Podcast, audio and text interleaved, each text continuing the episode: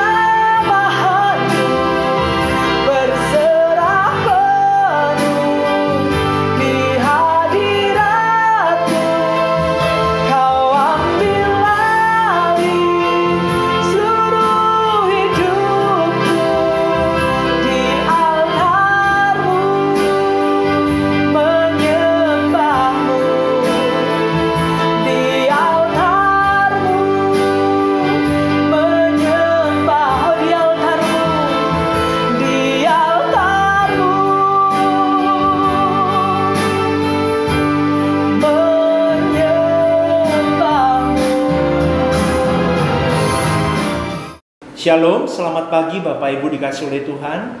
Mari sebelum masuk dalam kebenaran firman Tuhan, kita masuk di dalam doa. Selamat pagi Bapak, terima kasih untuk hari ini. Terima kasih untuk kesempatan kami masih boleh kembali belajar kebenaran firman-Mu. Kami mau belajar menghormati kesempatan ini. Kami mau belajar menghargai kesempatan ini. Dan kami mau belajar memiliki hati seperti tanah yang subur, sehingga kami boleh dibajak dan kami boleh bertumbuh dan kami subur melakukan kebenaran firman-Mu. Biarlah kami terus serupa seperti anak-Mu Yesus Kristus dalam hidup kami. Dalam nama Yesus, Allah yang hidup yang kami sembah, kami berdoa. Amin, amin. Shalom, selamat pagi Bapak Ibu dikasih oleh Tuhan. Beberapa waktu terakhir ini saya merenungkan, bagaimana jika dalam waktu dekat ini saya atau mungkin orang-orang terdekat saya, keluarga saya, jemaat saya, jika dipanggil Tuhan. Lalu saya mulai berpikir, saya mulai muncul pertanyaan seperti ini. Saya diterima atau ditolak oleh Tuhan? Jemaat saya, orang-orang terdekat saya, keluarga saya, termasuk saya sendiri, diterima masuk dalam kerajaan Allah atau ditolak? Lah, itu yang membuat saya harus ekstra berpikir, ekstra memastikan bahwa benar nggak saya pasti masuk dalam kerajaan Allah.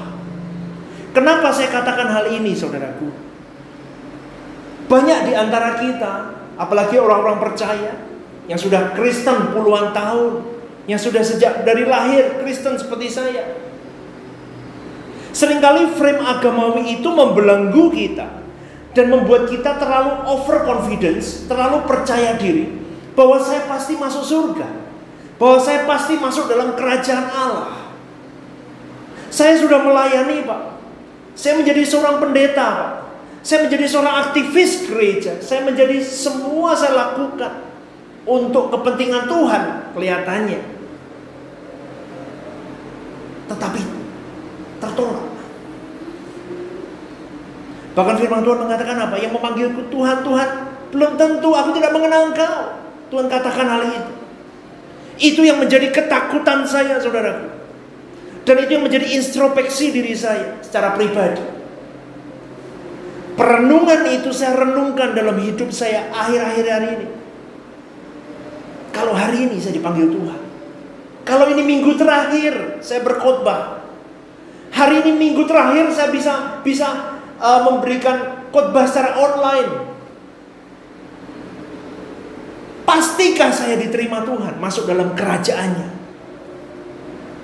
Tanyakan dalam diri Anda, saudaraku. Oleh sebab itu renungan pada hari ini saya beri tema Being Rejected. Kemungkinan bisa ditolak. Anda dan saya garis bawahi, saudaraku. Katakan, Anda dan saya kemungkinan bisa ditolak. Jadi saya bukan menakut-nakuti dalam renungan hari ini, tidak. Tetapi saya mau mengajak Anda dan saya menjadi pribadi orang percaya atau orang Kristen yang benar-benar memikirkan kekekalan. Dan fakta bahwa banyak orang Kristen, banyak orang percaya, banyak orang beragama yang kelihatannya saleh, yang kelihatannya baik, tetapi tertolak. Lah, itu jangan sampai terjadi dalam hidup kita. Mari kita lihat di dalam Roma 9 ayat yang ke-19 sampai 23, saudaraku. Dikatakan seperti ini, tertulis, "Sekarang kamu akan berkata kepadaku, jika demikian apalagi yang masih disalahkannya? Sebab siapa yang menentang kehendaknya? Siapakah kamu, hai manusia? Maka kamu membantah Allah. Dapatkah yang dibentuk berkata kepada yang membentuknya, Mengapakah engkau membentuk aku demikian?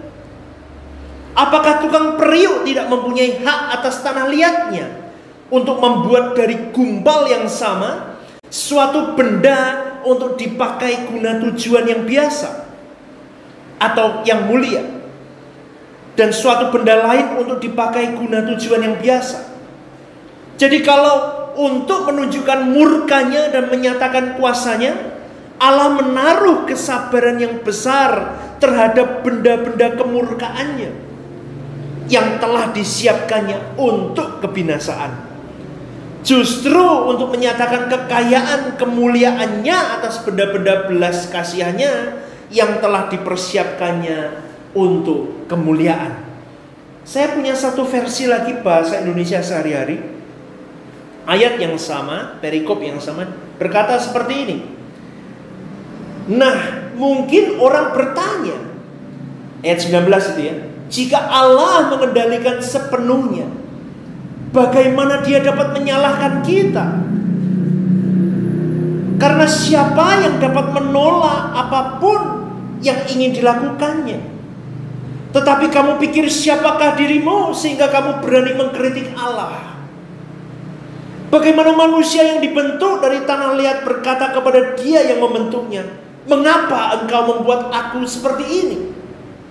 Atau apakah kamu menyangkal hak tukang periuk untuk membentuk dari tanah liat apapun yang diinginkannya? Bukankah tukang periuk berhak membuat dari gumpalan tanah liat yang sama sebuah pot bunga yang indah atau sebuah pot bunga yang biasa saja? Dan dengan cara yang sama, walaupun Allah berhak melepaskan kemarahannya dan menunjukkan kuasanya, namun dia sangat sabar kepada orang-orang yang pantas mendapat murka, yakni bejana-bejana yang disiapkan untuk dihancurkan.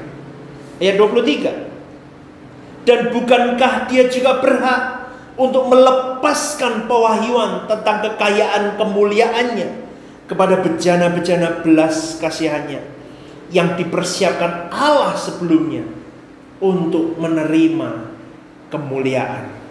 Haleluya. Bapak Ibu dikasih oleh Tuhan, melalui perikop ini, tulisan Paulus ini menegaskan bahwa tidak ada makhluk manapun yang berhak dan bisa menantang Tuhan.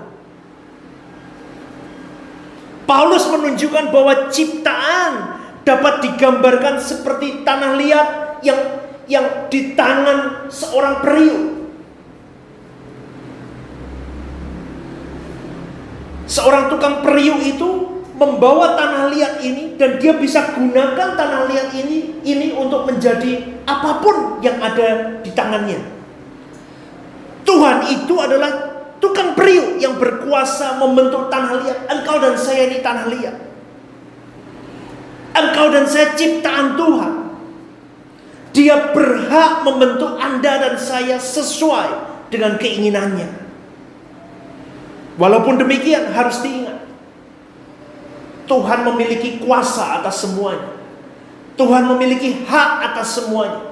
Tetapi ingat baik-baik saudaraku, Tuhan yang kita sembah, Tuhan yang kita agungkan, Tuhan yang kita muliakan memiliki itu adalah Tuhan yang memiliki tatanan yang begitu rapi di dalam dirinya. Tuhan tidak mungkin bertindak di luar sifat dan hakikatnya. Jadi Allah yang kita sembah, kita harus tahu alurnya. Allah yang kita sembah adalah Allah yang memiliki tatanan yang rapi dalam diri, sehingga Allah itu bergerak bukan sembrono, tetapi Allah itu bergerak sesuai dengan apa yang sudah menjadi tatanan dalam hidupnya. Jadi ini adalah sebuah legitimasi bahwa Anda dan saya tidak boleh komplain dengan hidup kita. Siapakah Anda hari ini? Siapakah saya hari ini? Apa yang Anda dapat dalam hidupmu hari ini? Apa yang saya dapat dalam hidupku hari ini? Di mana kita dilahirkan? Bagaimana cara kita menjalani hidup ini? Itu legitimasi Allah. Siapa Anda dan saya? Jadi kita tidak boleh mengatur Tuhan.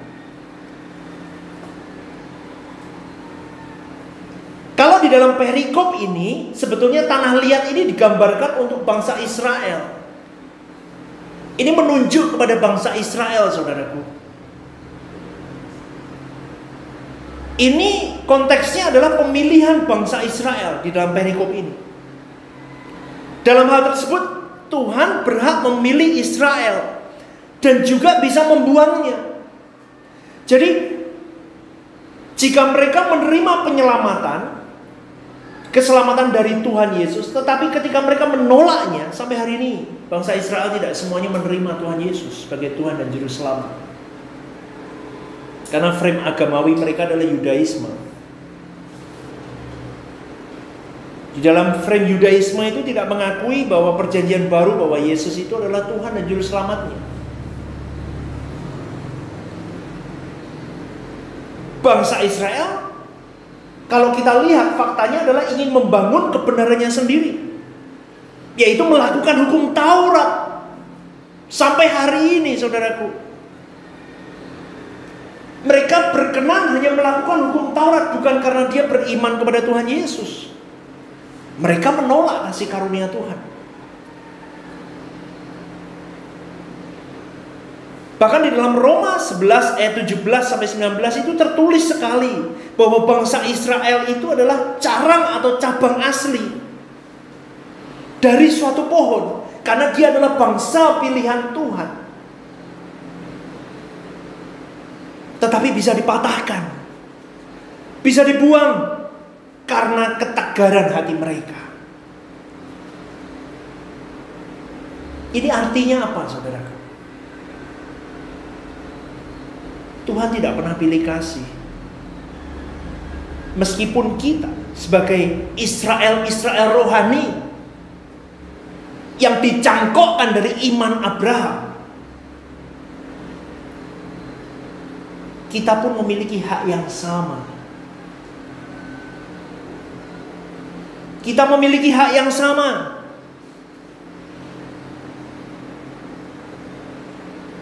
Di dalam Roma 11 ayat 20-23 Paulus mengingatkan bahwa kalau cabang yang asli bisa dipangkas karena kekerasan hati, maka cabang liar, yaitu kita orang-orang non-Yahudi, juga bisa dipotong. Kalau kita tetap hidup tidak sesuai dengan apa yang Tuhan mau dalam hidup kita. Ingat baik-baik, cabang asli aja bisa dipotong, apalagi kita cabang atau ranting liar yang bukan orang Yahudi. Kita hanyalah mencangkokkan menjadi Israel rohani. Kalau kita tidak bisa melakukan kebenaran firman Tuhan sesuai dengan kehendak Allah, engkau dan saya dipotong dan dibuang. Dengan penjelasan ini dapat ditarik benang merah yang sangat-sangat penting, bahwa pemilihan bangsa Israel sebagai umat pilihan itu berdasarkan kedaulatan Allah sendiri, bukan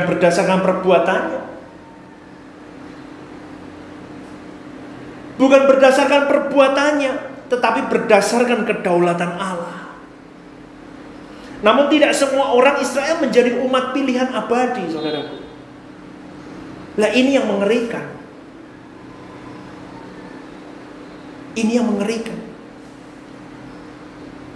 Sebab menjadi umat pilihan pada akhirnya adalah anak-anak Abraham secara atau di dalam iman. Engkau dan saya ini bisa jadi umat pilihan. Orang Israel merasa dia yang dipilih, dia merasa aku yang dipilih. Orang lain kafir, di luar Yahudi kafir, karena mereka merasa aku yang paling dipilih, dan mereka lupa mereka harus bertanggung jawab dalam hidupnya, dan mereka harus meresponi bahwa Mesias yang datang itu adalah penggenapan dari hukum Taurat.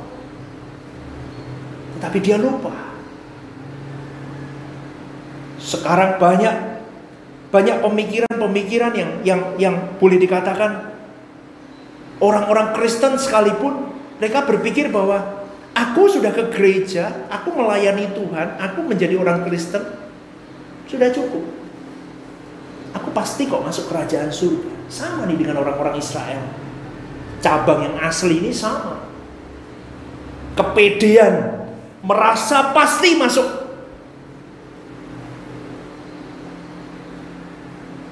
Nah ini loh saudaraku, saya mau mengingatkan. Kita harus introspeksi diri kita.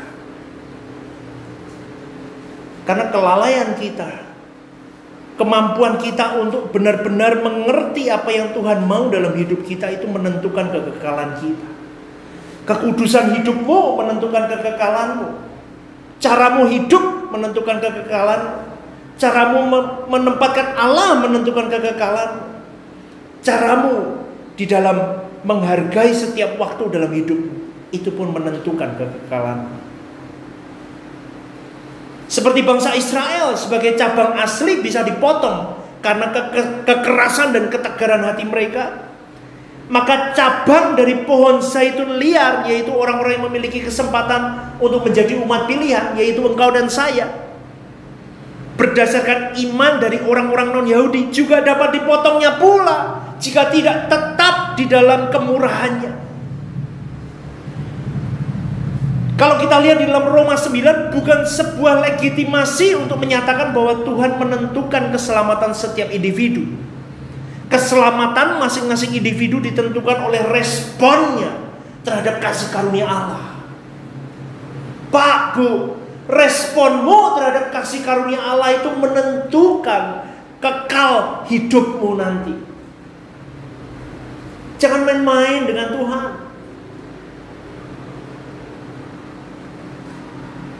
Baik orang Yahudi maupun orang non-Yahudi yang mengeraskan hati akan ditolak dan engkau akan terbuang dari hadirat Tuhan. Mengerikan kan?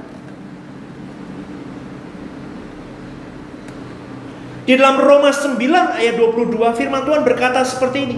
Jadi kalau untuk menunjukkan murkanya dan menyatakan kuasanya, Allah menaruh kesabaran yang besar terhadap benda-benda kemurkaannya yang telah disiapkan untuk kebinasaan. Ayat ini menunjukkan apa, saudaraku? Menunjukkan bahwa bangsa Israel yang menolak karya keselamatan akan mendapat murka Tuhan. Inilah yang membuat Paulus terbeban sampai dia rela terpisah dari Kristus demi keselamatan saudara-saudara sebangsanya. Hal ini jelas menunjukkan bahwa Tuhan tidak pernah bermaksud merancang dan menentukan nasib kekal seseorang. Engkau binasa atau selamat itu ditentukan dari sikapmu, saudaraku.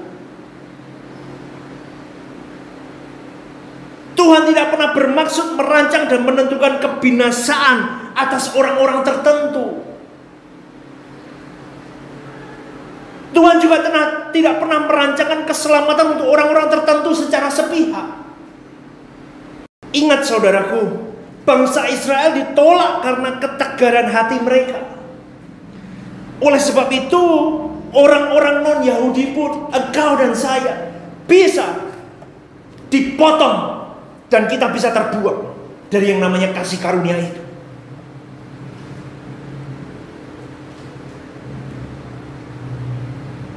Setelah sebagian besar bangsa Israel ditolak, kemudian Allah memilih bangsa-bangsa lain dan orang-orang Yahudi yang percaya sebagai alat kemuliaannya. Di dalam Roma 3 ayat 23-26 tertulis seperti ini.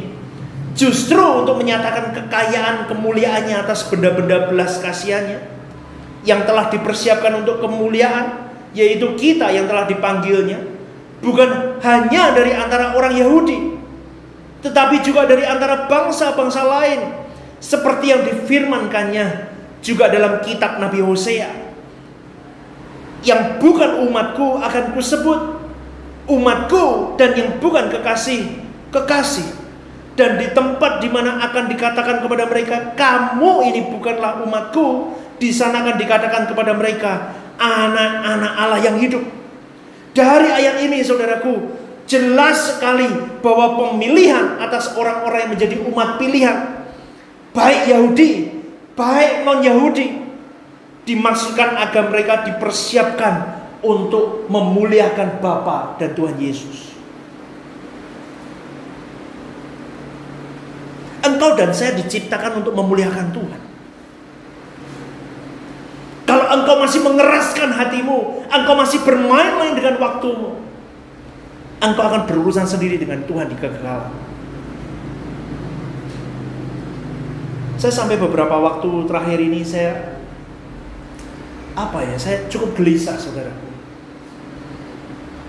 PPKM Pak santai, zona nyaman. Oh, betul, PPKM work from home, kerja dari rumah.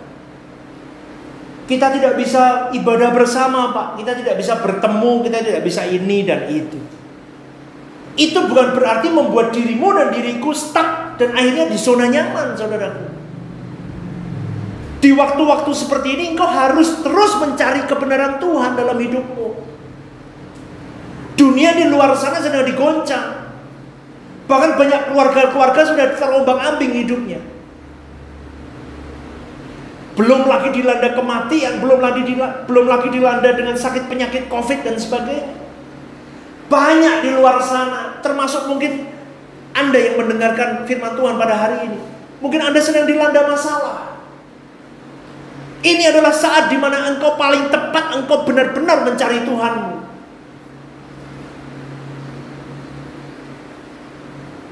Hari ini engkau mendengar siapa meninggal dunia. Mungkin engkau besok, hari nanti malam, besok lusa, minggu depan, kita nggak ada yang tahu. Prepare yang terbaik, saudaraku. Sudahkah aku benar-benar menerima kasih karunia Allah dalam hidupku dengan nyata? Atau hanya di bibir? Kalau orang mencintai Tuhannya, kalau orang mengasihi Allahnya, dia tidak pernah hitung-hitungan dengan segala hal dalam hidupnya. Gampang kok kita lihat, saudaraku.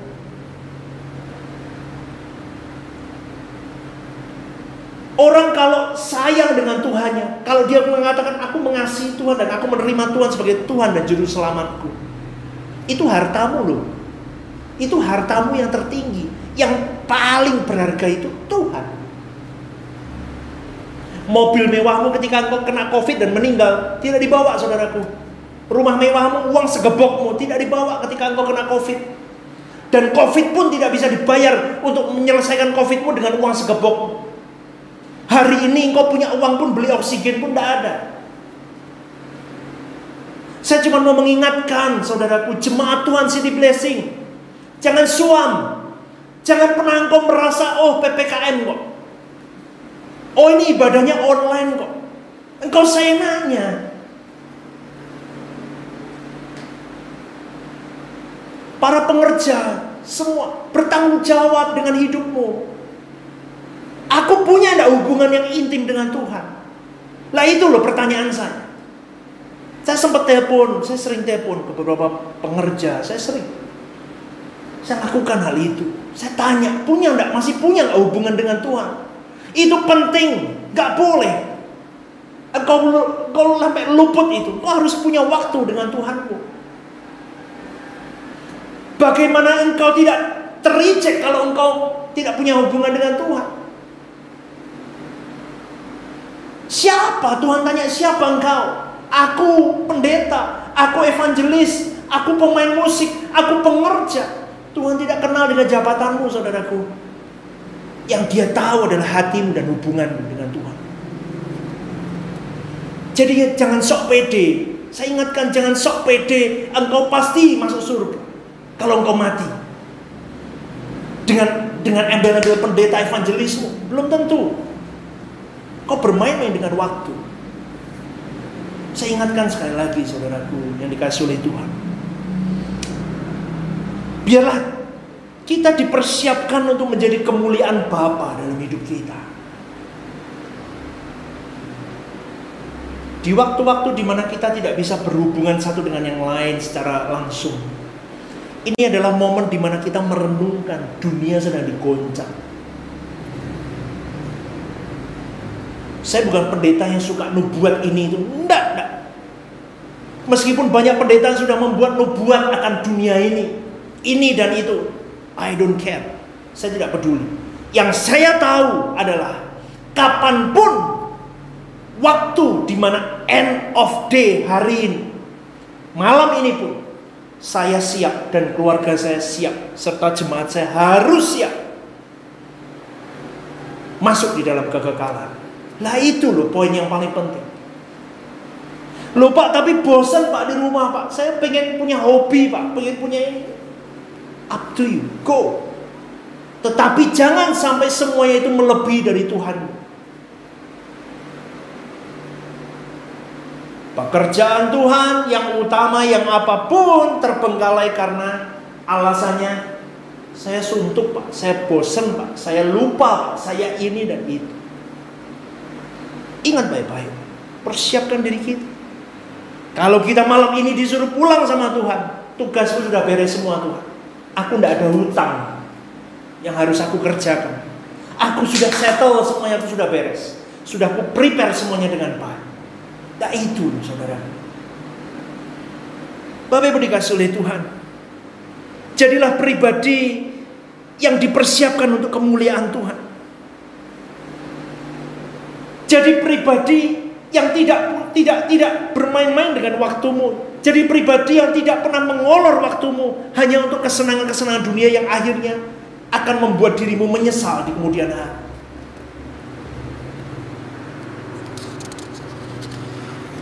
Itulah parahnya manusia, saudaraku. Banyak waktu mereka buang-buang. Mereka tidak mempersiapkan kekekalan dengan bijak. Sampai di penghujung kematian. Seakan-akan mereka meronta meminta tolong kepada pendeta sekalipun. Untuk ngomong sama Tuhan, beri aku waktu. Tidak bisa Pak, Bu. Pendeta pun tidak punya akses khusus untuk hal itu. Rohaniawan siapapun tidak punya akses khusus kepada Tuhan untuk melakukan hal itu. Jemaat, pendeta, pengerja, penginjil, semua aksesnya sama sama Tuhan. Tidak ada yang khusus, tidak ada yang jalan tol. Saya mengajarkan ini supaya apa? Supaya Anda tidak berpikir bahwa pendeta dan pengerja itu lebih di mata Tuhan. Tidak, sama. Engkau dan saya sama-sama berjuang, sama-sama bertanggung jawab akan hidup kita. Engkau dan saya sama-sama bertanggung jawab dengan kekekalan hidup kita. Karena nasib kekekalanmu dan kekekalanku depends, tergantung daripada bagaimana kita sendiri masing-masing mengusahakan yang benar untuk kekekalan kita. Bapak Ibu dikasih oleh Tuhan, hari ini kita akan bersatu dengan tubuh dan darah Kristus. Kita akan masuk di dalam perjamuan tubuh dan darah Kristus. Dan biarlah momen ini adalah momen di mana kita teringat ada satu sosok manusia, 100% manusia. Dia juga 100% Allah. Yang sampai hari ini tidak ada satu pribadi pun yang bisa menyerupainya, baik di mata Allah maupun di mata manusia. Dia adalah Yesus Kristus yang rela memberikan hidupnya untukmu dan untukku. Itu kasih karunia yang luar biasa, saudaraku, yang orang Yahudi asli pun masih menolaknya.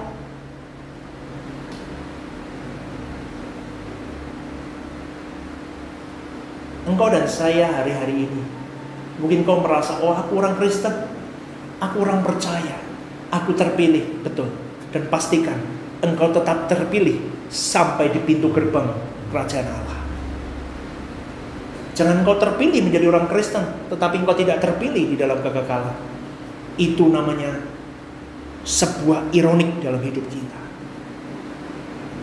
Biarlah Bapak Ibu dikasih oleh Tuhan, pada hari ini kita menerima tubuh dan darah Kristus.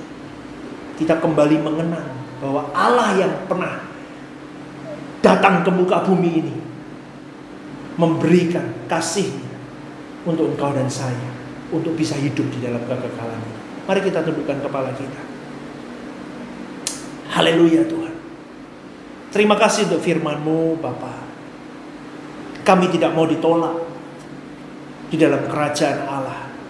Kami tidak mau terbuang Tuhan. Kami mau terus bersama dengan Engkau di dalam kekekalan kami. Dan kami berjanji Tuhan di hadapan-Mu pada pagi hari ini, kami sebagai Israel-Israel rohani yang dicangkokkan dari iman Abraham, kami mau terus berjuang di dalam kasih karunia Allah yang begitu luar biasa dalam hidup kami.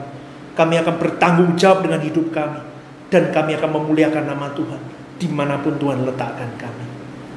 Terima kasih Tuhan, terima kasih. Hamba-Mu berdoa untuk setiap jemaat-Mu, untuk setiap pendengar dimanapun mereka berada. Apapun kondisi mereka hari-hari ini, apapun yang sedang mereka lalui hari-hari ini, perjuangan demi perjuangan, masalah demi masalah yang mereka alami hari-hari ini, Tuhan Engkau bersama dengan mereka.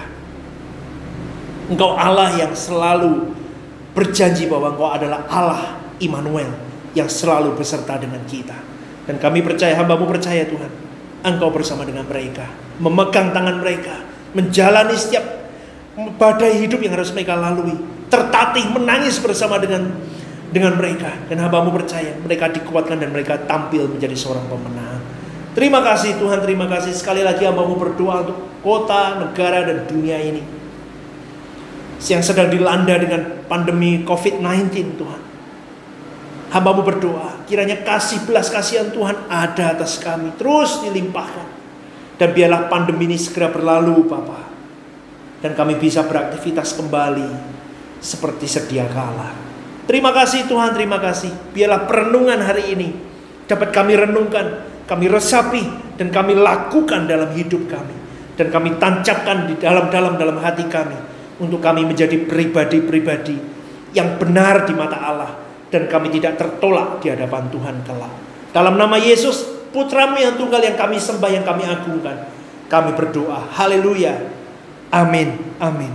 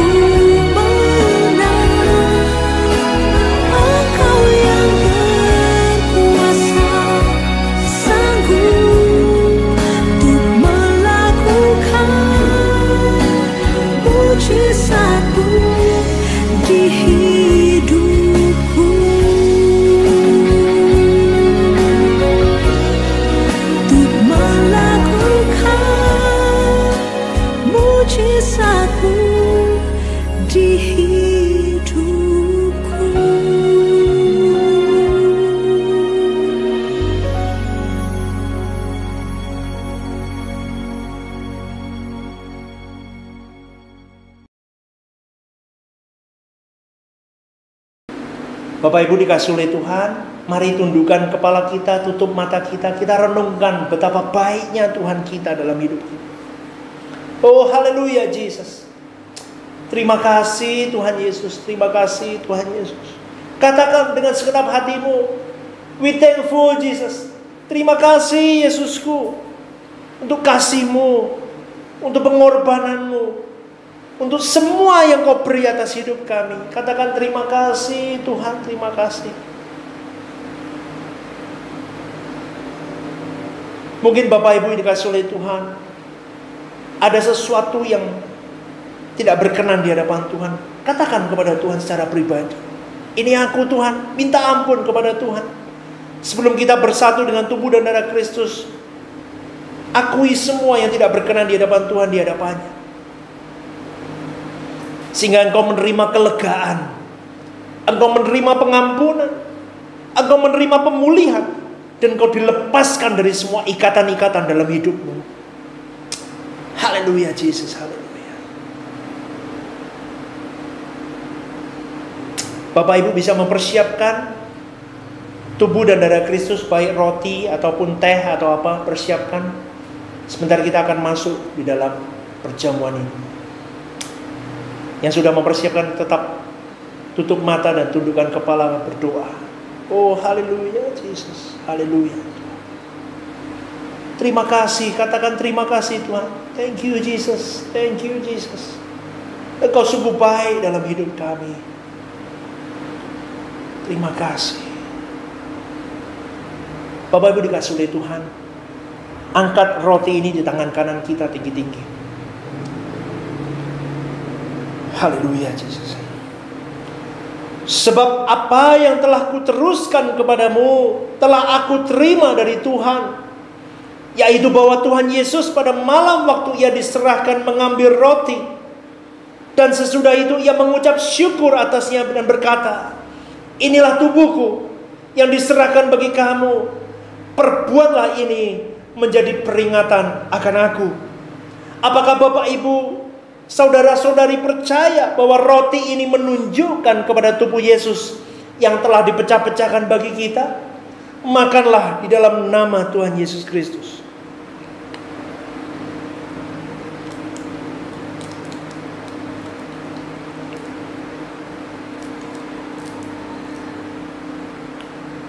Angkat cawan ini di tangan kanan kita. Demikian juga ia mengambil cawan sesudah makan, lalu berkata, cawan ini adalah perjanjian baru yang dimateraikan oleh darahku. Perbuatlah ini setiap kali kamu meminumnya, menjadi peringatan akan aku. Sebab setiap kali kamu makan roti ini dan minum cawan ini, kamu memberitakan kematian Tuhan sampai ia datang. Apakah Bapak Ibu saudara-saudari percaya bahwa anggur ini menunjukkan kepada darah Yesus yang telah tercurah bagi kita? Minumlah di dalam nama Tuhan Yesus. Haleluya Yesus. Tutup matamu dan katakan, oh terima kasih Tuhan. We thankful Jesus, terima kasih Allahku, terima kasih. Terima kasih untuk pengorbananmu Tuhan. Terima kasih untuk kasih setiamu atas hidup kami. Kami mau belajar Allahku.